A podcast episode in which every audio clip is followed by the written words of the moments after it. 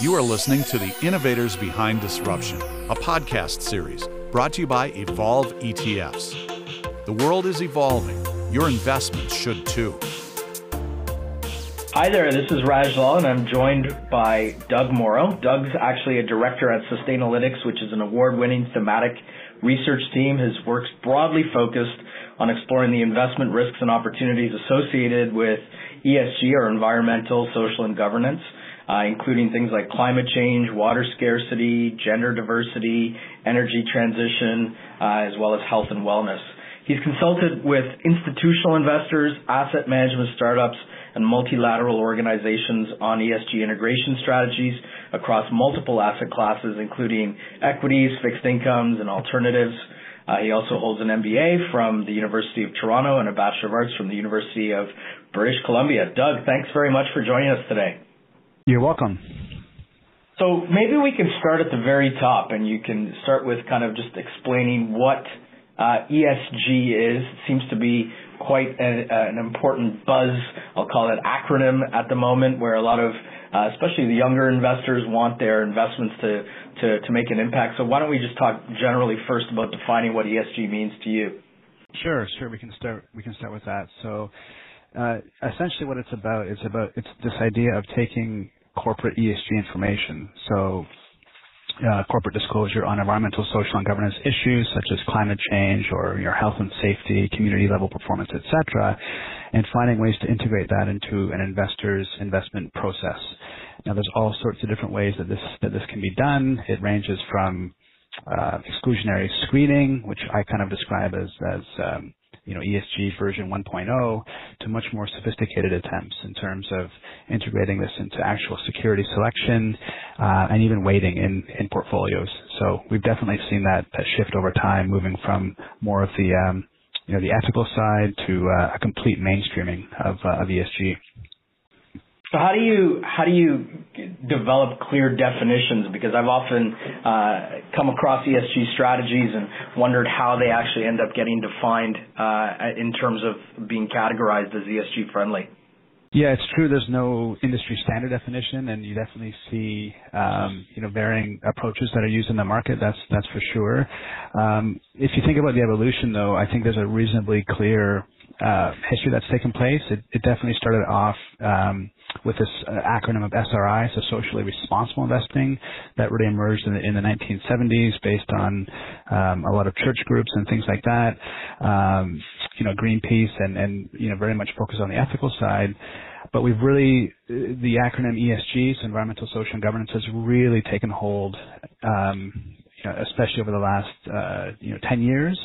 And this is very different. It's as I said before, it's not about um, ethics, although there certainly are investors who you know use exclusionary screens, um, but very much the action today and the future direction is all about this idea of financial materiality, you know, connection between ESG and financial materiality. Um, and then you mentioned, you know, Buzz, you know, certainly another branch of ESG, if you will, is impact investing, which um, I, I, consider that as an offshoot or a subcomponent of, of ESG overall that tends to take place in, in private markets with investors trying to, uh, you know, achieve um, targeted environmental and social uh, outcomes. Uh, so I, I, sort of see that as a branch, but yeah, overall the movement has, um, you know, shifted from from this idea of ethics towards financial materiality and how ESG can improve investment returns. So how are uh, portfolio managers using ESG strategies within either, you know, their separately managed accounts or within perhaps some of the mutual funds or other funds that they're they're running? Sure. So there are a variety of different ways that this can be done, uh, and in, indeed, we're seeing new applications that um, you know we haven't seen in, in years gone past. So there's there's still evolution taking place. I would say, like I said, um, sort of the early days, and perhaps the simplest application would simply be removing companies that do not meet certain ESG criteria, you know, whatever the case might be, uh, from an investable universe. So that's quite a common uh, technique. You know, certainly lots of our clients use that. An example might be companies that get caught up in a in an important controversy or product recall, like like Volkswagen, for instance, or um, something on the corruption side, like what happened at Petrobras in the last few years. Um, you could simply uh, remove these companies from from your investable universe. That that's one way. Um, the shift that we've seen over time, and this this mirrors the broader industry shift that I talked about from from ethics to financial materiality. It's more about picking uh, using ESG as positive screens. So you know picking um, uh, you know top performers within industries. Uh, that's a very, very common technique. It's called it's called best in class. So you're using ESG information and combining it with uh, other inputs that conventional manager might use, such as fundamentals ratios, uh, etc., and using that and combining it together to make you know the best possible investment decision for uh, for the client. So we executed a survey uh, to investment advisors uh, a couple of weeks ago, and one of the questions that we actually had in there was uh, how important or is uh, ESG a factor in making investment decisions within your client portfolios? And actually, only 35% of the advisors uh, said that it, it's a relevant factor in their in their investment mm-hmm. decision making uh, process. It, one of the one of the challenges that I often you know come across talking to advisors is you know they say that you know my investors are with me for returns uh, and you know, if they want to participate in ESG activities, they can donate to charities. How do you how do you address that? First of all, second of all, that number of 35% that I mentioned, I'm assuming that we're going to see significant growth in that number of, of, of individuals that use it as a screening process, but maybe you could address that as well. Yeah, I would expect to see that number shift over time without a doubt. You know, certainly as the millennials come online and um, that that transfer of wealth that we keep reading about in the in the papers and the media, the greatest transfer of wealth um, you know, in the history of the world is, is, taking place, and it's well documented that millennials uh, put a much higher degree of emphasis on on ESG and you know broader societal concerns than uh, than the boomers did. So I think that's going to help you know boost, boost that number. Um, you know, as as to this idea of a drag on returns you know, certainly that perception's out there. My only comment would simply be that it, it, does fly in the face of rigorous empirical evidence and practitioner evidence. So there's a multitude of studies I could I could point to that have shown that in actual fact, companies that perform well on on ESG indicators tend to make better long-term financial bets. Uh, there's a whole literature as to why that might be the case we, we, we certainly see evidence of top ESG performers attracting and retaining better talent. Um, they have a reduced likelihood of incurring, you know, regulatory fines and, and penalties, better marketing of their goods and services, and this all gets thrown into um, into the share price. So I would say uh, it's it's definitely not a trade-off. Uh, these companies tend to make better uh, long-term financial bets. So last year, I think there was about 150 billion uh, in uh, that was gathered into green bonds. How are actually bond issuers uh, innovating in the fixed income industry related to you know sustainable bonds, et cetera? Yeah, that's certainly been a hot button issue in the industry overall. Right now, uh, green bonds, you're right, um, 100, over 150 billion issued in 2017, and that was up uh, about 78% from uh, from 2016. So you know clearly we're seeing enormous uh, enormous growth. Uh, as as for the the issuers that you know or the, uh, the, the rating agencies, the big three S&P, Moody's, and Fitch. Uh, you know, certainly this is on their radar, and um, all three of them have made overtures in the last few years about um, you know, not only about green bonds, but about this broader idea of uh, to what extent ESG information might influence um, in, influence their ratings.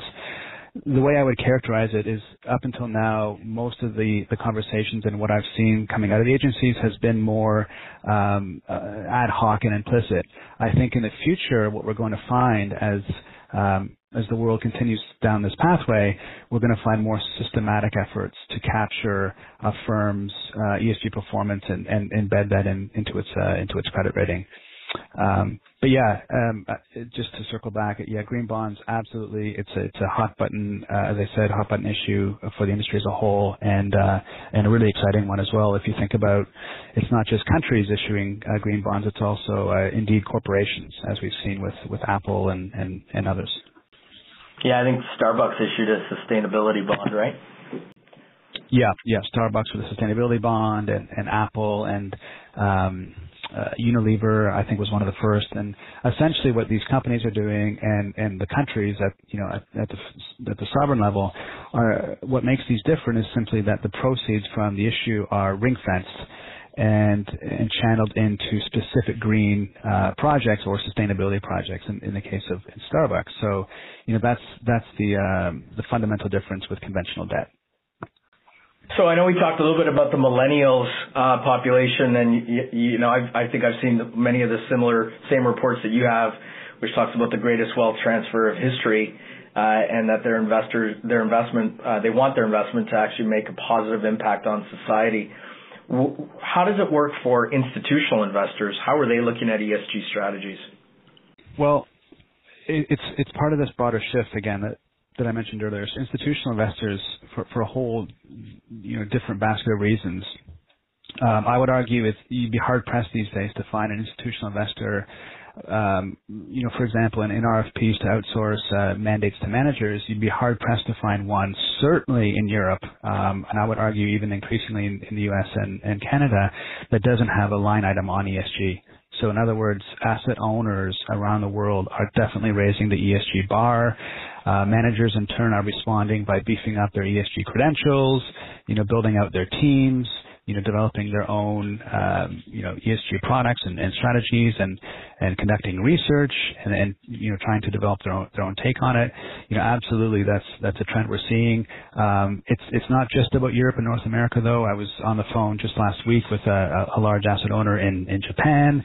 Uh, tremendous movement going on right now in Japan, um, you know, Singapore and other, and other, um, uh, you know, Asian markets. So I view it very much as a global trend. You could you could definitely argue Europe had uh, you know had the head start, but I would say um, these other markets uh, are rapidly closing the gap.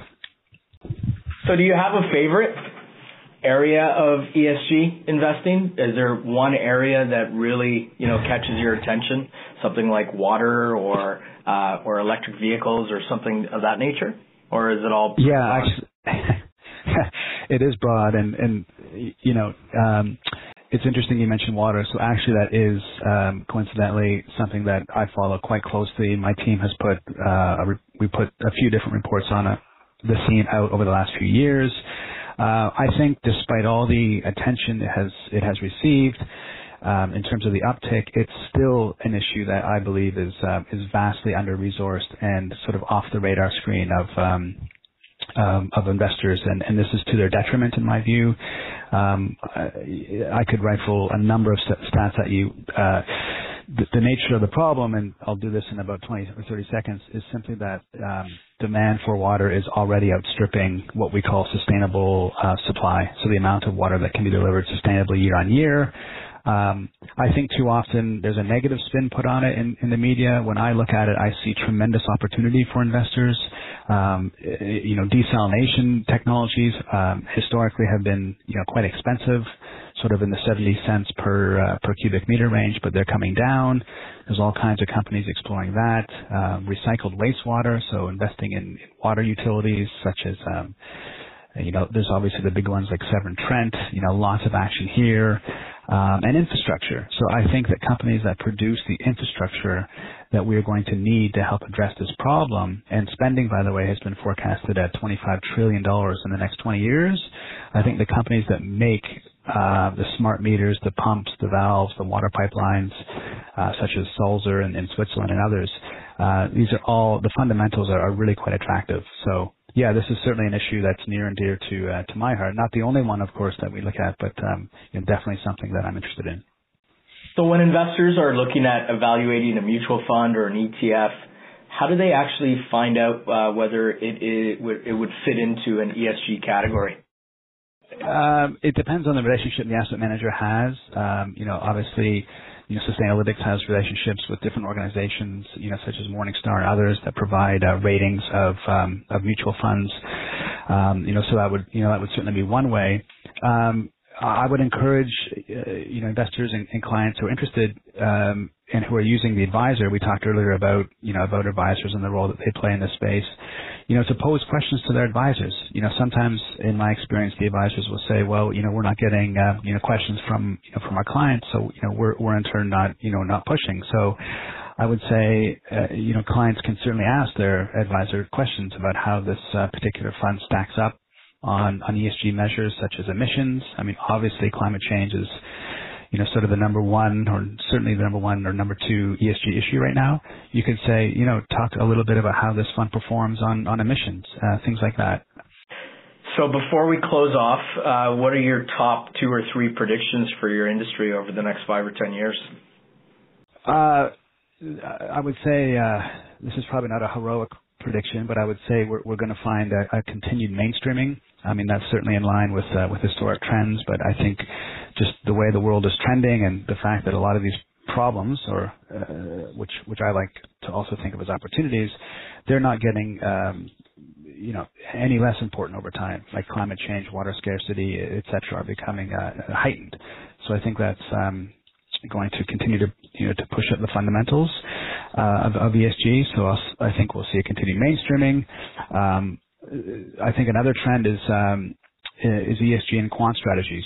So it's not just active, you know, fundamental managers who are exploiting this growing um, body of information that the corporations are disclosing now. Uh, it's also hedge funds, which I think is quite telling. Um, hedge funds are increasingly finding ways to, to, to use this information in their models to try and um, improve risk-adjusted returns. So I think we're going to find more and more, um, you know, discourse about ESG as a factor in, in quant strategies. And I think the third trend that I would flag for the listeners is simply this this idea of uh, of more regulation and scrutiny. And Raj, you alluded to this earlier about the ESG data inputs. You know, the old expression "garbage in, garbage out" I think is is still is still applicable. And um, well, while there certainly have been improvements in data quality, you know, over the last uh, five to ten years, I think in the future. Uh, we're going to find much more uh, regulatory emphasis and, and investor scrutiny on um, on these inputs, such as emissions and energy use, et cetera. Great. Thank you very much for your time today, Doug. This was uh, very interesting. Uh, you're welcome, Raj. Thanks for having me. You have been listening to The Innovators Behind Disruption, a podcast series brought to you by Evolve ETFs. Remain educated, be informed. Sign up for our newsletter and learn more at evolveetfs.com.